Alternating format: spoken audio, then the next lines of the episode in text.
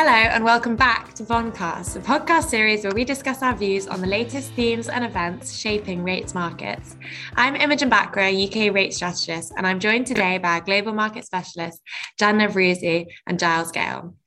All right, guys, I think when we agreed to take a two week break from Bondcast, we didn't quite realize how much was going to go on in the market. So we've got so much to catch up on, but let's start with the ECB and then Europe because we're recording today, literally hot off the press. We've just finished watching the ECB press conference. So, um, Giles, I'm really keen to get all your latest thoughts on, on uh, well, what Lagarde said. So we got 75 basis point hike as was expected, although I appreciate that this is kind of an as expected since we last recorded on So a lot has changed, but it was as expected as of uh, a week or two ago. Uh, what else were the kind of key headlines there for markets?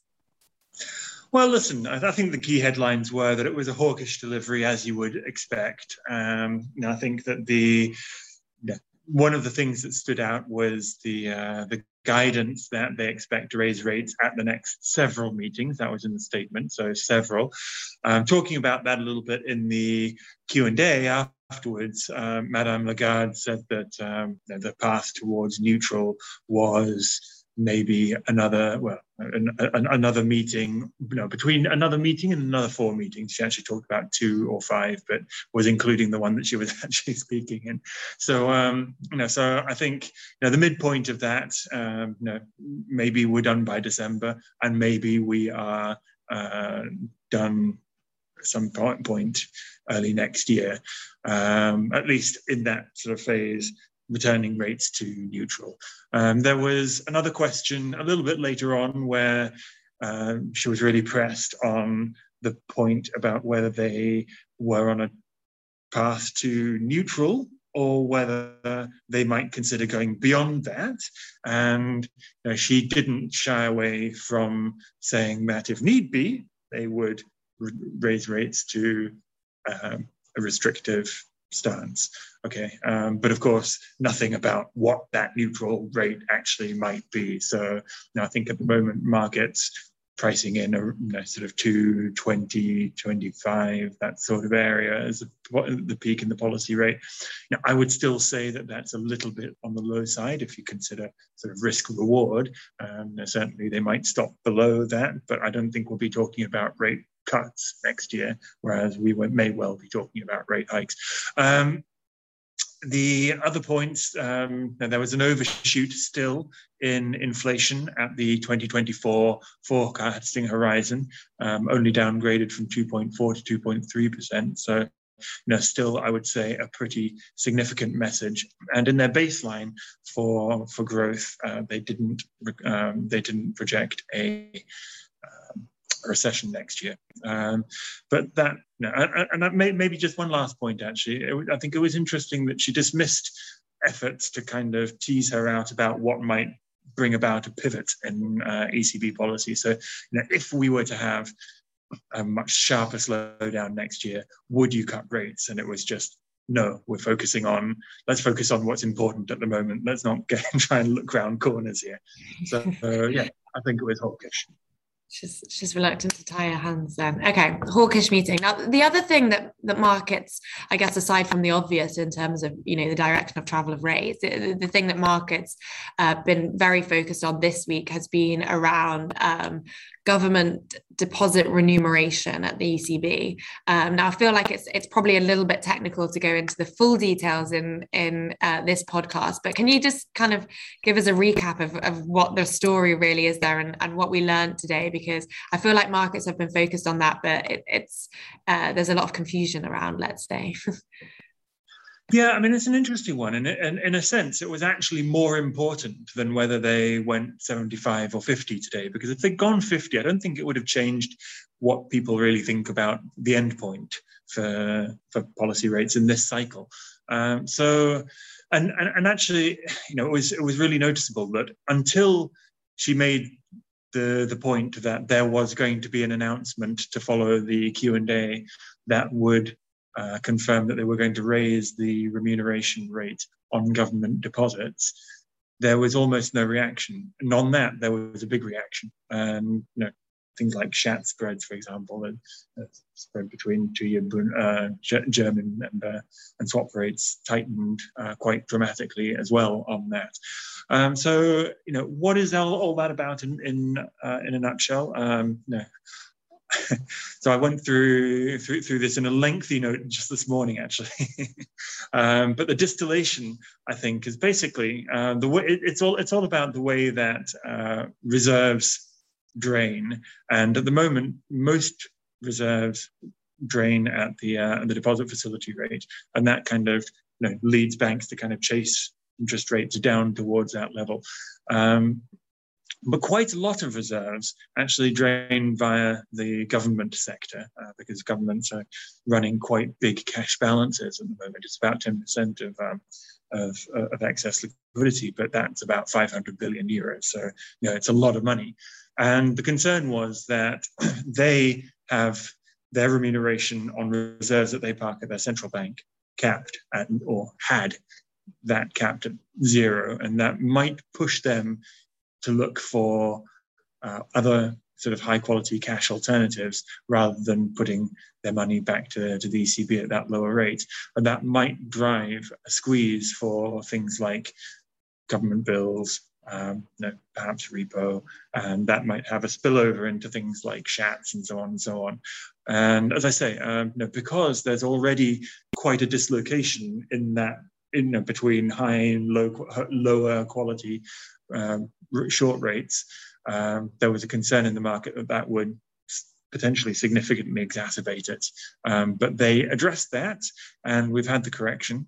And I think that there will be things that will be on the table for us to discuss in future meetings around you know, other measures they can use to address this more permanently. How exciting. Lots to think exactly. about. okay. For money um, market nerds, there's nothing more exciting than this stuff. I hope that everyone switched off the podcast during that. Hopefully they're still here. So perhaps we can go back to thinking a bit, well, sorry, I'm not trying to suggest that wasn't relevant or important, but going back to thinking big, big picture, because uh, it has been a couple of weeks since we caught up on the pod. Uh, and like I said at the beginning, a lot has changed. We've had some big moves well, in markets as a whole, uh, but in fixed income markets. So mm, perhaps you can put together with what we've learned about the ECB and, and the developments over the last couple of weeks to just give us an overall update of, of your kind of view on, on European fixed income. Well, I mean, to be honest with you, it's it's pretty similar. We're still bearish. Um, now that is the the key headline. Um, I can't actually remember if it was before or after our, our last podcast. I, I, I increased our target on ten year bunds to two percent. So you know, still a little bit of headroom headroom there. I would describe our conviction as high. Um, why is that? Well, inflation is high and uncertain as it has been um, all along. Interest rates are increasing quickly at the front end.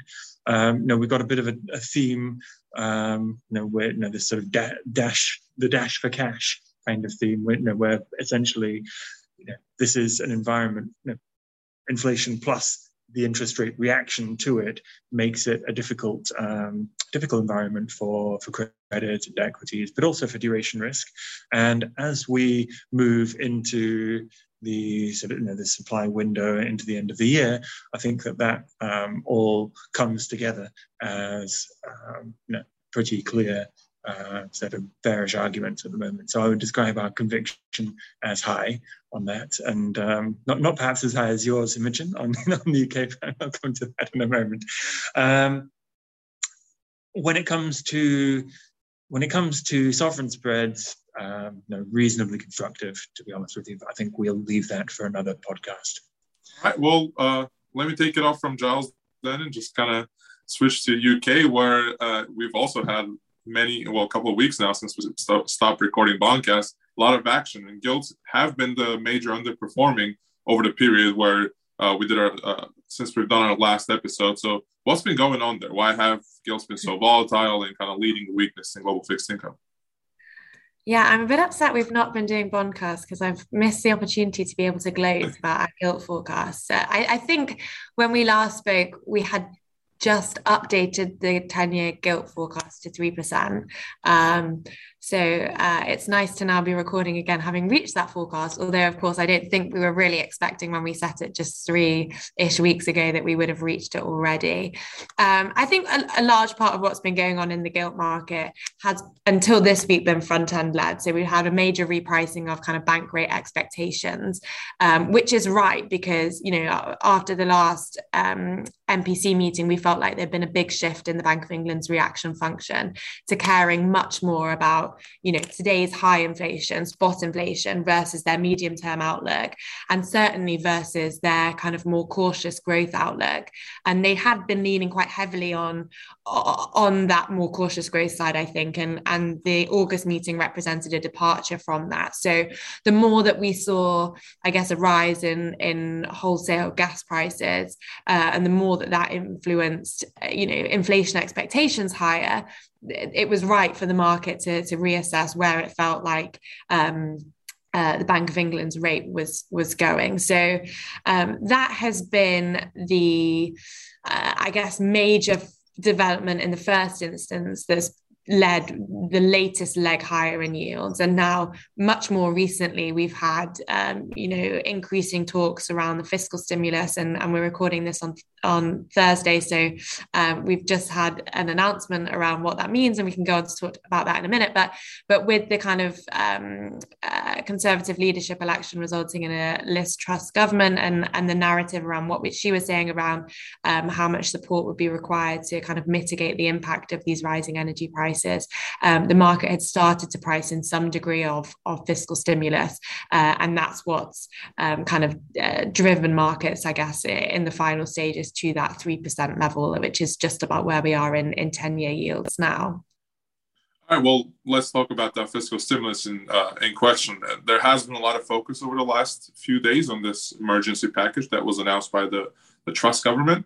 Does that matter? And can you give us a little bit of the details around it?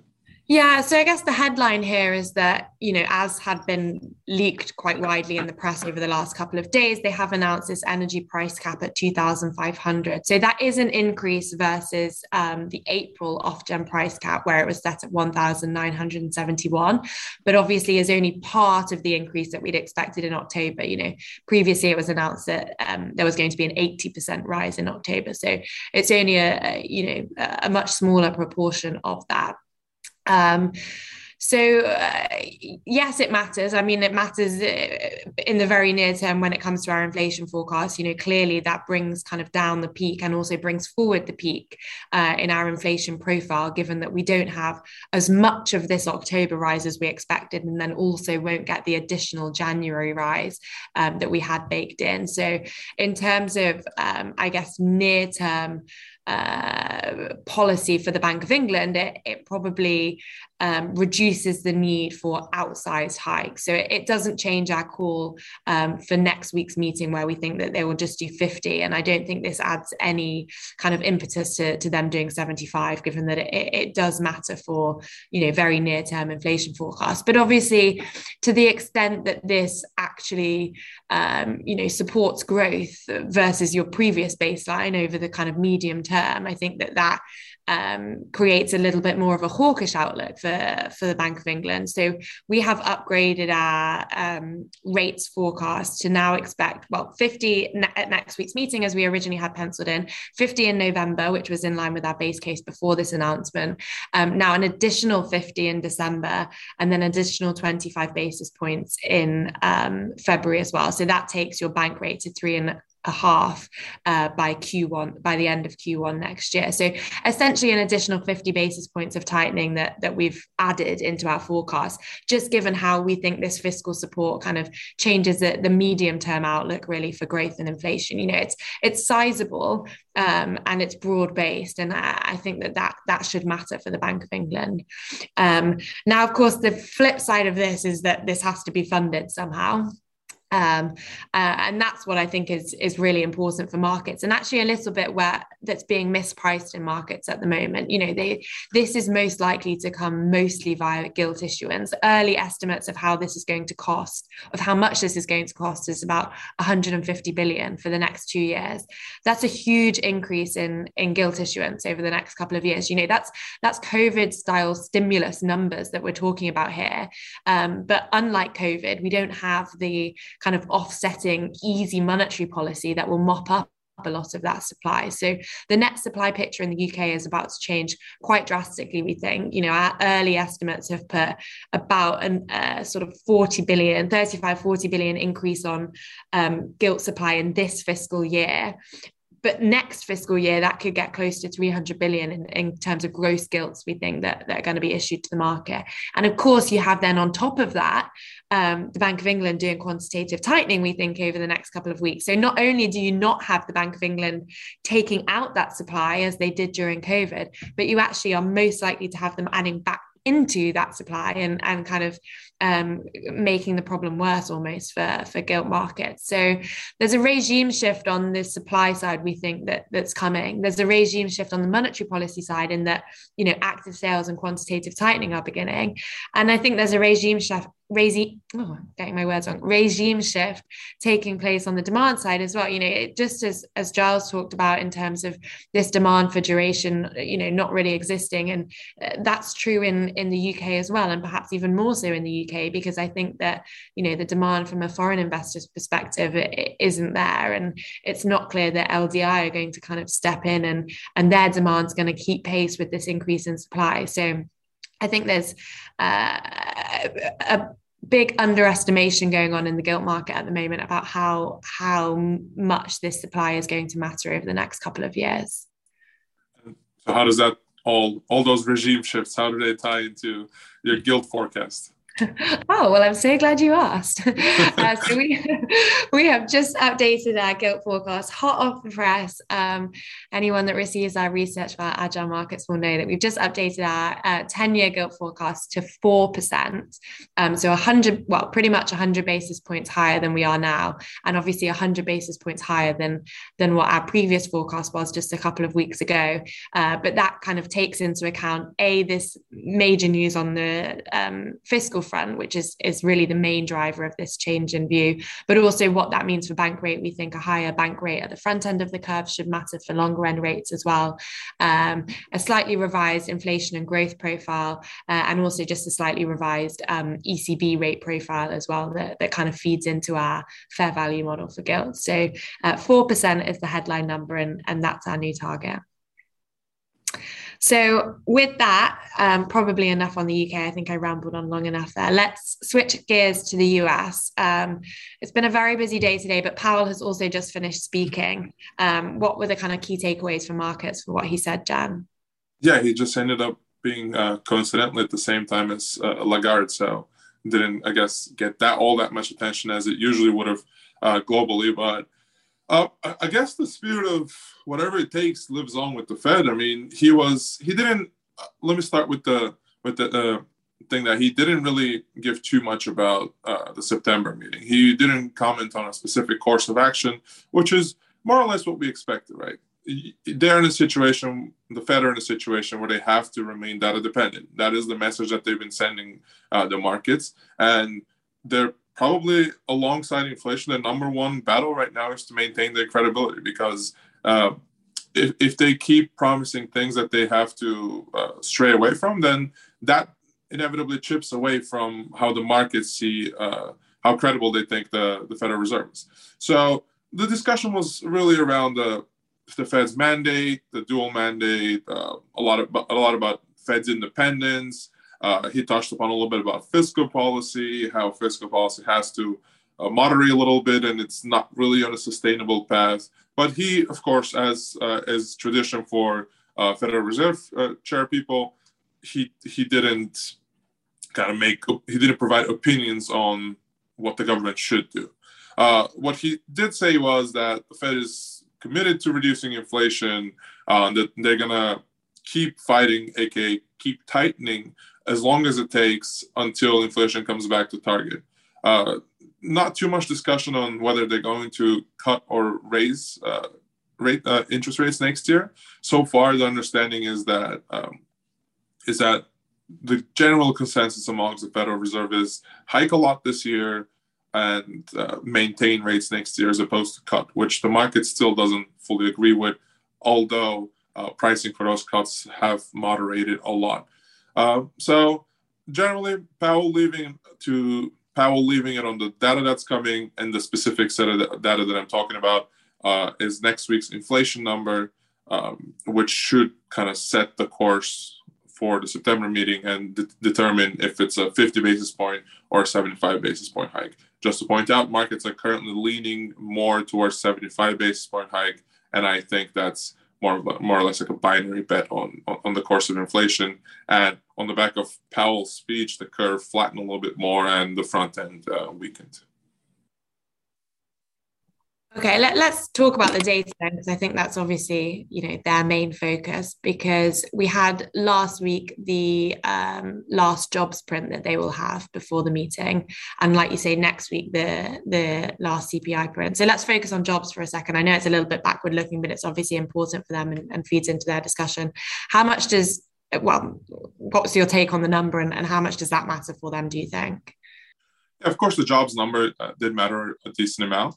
I wouldn't say as important as inflation, which we're about to get, but next week. But uh, it mattered in the sense that we get uh, a lot of data around average hourly earnings, which show deceleration and imply that uh, wage inflation is going to be a little bit less. We also saw an increase in the unemployment rate, which the Fed most likely welcomes, even though it has negative implications for the average consumer. It should help in theory with uh, with inflation. On the other hand, payrolls, the non-farm payrolls, uh, implied that there were a lot more new jobs added uh, this last month as well, uh, which still shows that even though unemployment rate is ticking up, uh, the job market is fairly robust, and it, it doesn't signal anything to to imply the Fed has to kind of ease off a little bit or it requires like a dovish twist. Uh, didn't change anything in my view. It just confirmed the message that leave it for inflation. Job market is okay. It's not really hurting, but it's also not really uh, picking up steam. So, uh, pretty neutral picture there in my view. It just shows that data is not really falling off a cliff, which is in a sense good news because the Fed has already done a lot of tightening, but um, kind of passes the baton on to the next important key release, which is uh, and their main uh, objective, inflation. Well, that leads us nicely onto inflation. Then, what are your expectations? And and I guess the important uh, the important question is, what kind of a number would you be looking for to change your view uh, in either direction for fifty or seventy five? I suppose. Yeah, I think, and that's really key for markets to gauge what they should price price in for September as well.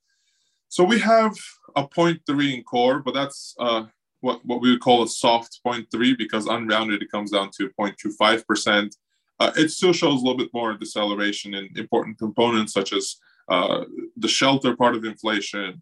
Uh, however, at you know, to, at 0.25, we could, or like a 0.3 with a firm uh, rental reading, we could see a scenario where the Fed decides to maintain 75 basis points. However, if say core inflation shows uh, more weakness than we expect, kind of like 0.2 ish on a month to month basis, uh, I think that could make the case. Well, you know, as I said, like from the jobs section, uh, from the jobs discussion, the average hourly earnings are coming down. You see a little bit more deceleration inflation. Maybe it's time to dial it down a little bit because uh, I guess we're now all used to being in an environment where central banks are hiking in massive increments, but 75 basis points uh, months, uh, like meeting and meeting and meeting in a row is is a really high pace. And um, generally implies that we might end if they do 75 in September. That would uh, that could imply that we're looking at kind of 3.75 percent federal funds rate by the end of the year, which is a significant amount of tightening considering that we just started hiking rates a couple of months earlier. So uh, I would say it, it is hard to exactly point to what's the barrier for them to uh, flip between 75 to 50. But since consensus has settled around 0.2, 0.3, I think the Fed will use that as a gauge and assume that anything below what the market is looking at is going to be supportive for uh, inflation expectations, and they can allow to dial back as well and kind of uh, take that into consideration. However, if we see any form of acceleration in inflation, that is really, really bad news, and that should shift the entire uh, terminal rate uh, profile significantly higher into next year. I guess just to wrap up the discussion on the US, then probably a, a, similar question to what I said to Giles, because I know since we last recorded, we've obviously kind of changed our call on on what we think the likelihood of a recession is in the US, and also what what that might mean for for rates and for the shape of the curve. So, mm-hmm. do you just want to quickly, um, I guess, give us an overview of of where you are now on on your rates view, given everything that we've just discussed? Yeah, absolutely. Just as a as a background, since the last recording we uh, changed our, our, forecast to now show a recession starting uh, in Q4 this year, stretching into the first half of next year. Two main reasons for that. Uh, real wages continue to go down. Inflation has been uh, much more persistent than previously thought, which will erode consumer purchasing power and uh, lead to, uh, most likely, lead to lower consumption. and on the other hand, we have CFO and CEO or, or general business confidence at very, very low levels. And they have been decreasing despite kind of like the recent bounce back in energy prices. However, uh, which generally leads to lower uh, capital and operating expenditures and probably, you know, uh, find its way through both business investment and eventually higher unemployment. So those are uh, symptoms of a you know, real recession, unlike what we saw earlier this year, where it was really driven by a lack of inventory rebuilding and a lot of imports.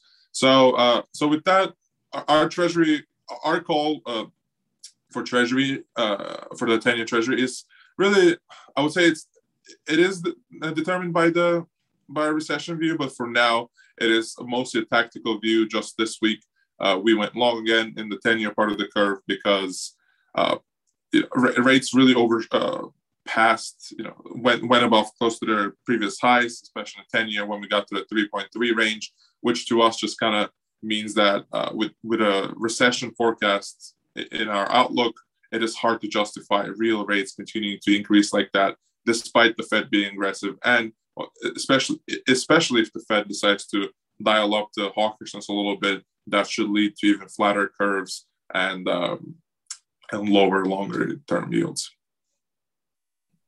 Great, thank you. All right, let's round it out there this week. I know there was so much to talk about, um, and there likely will be next week. It feels like there's so much every week.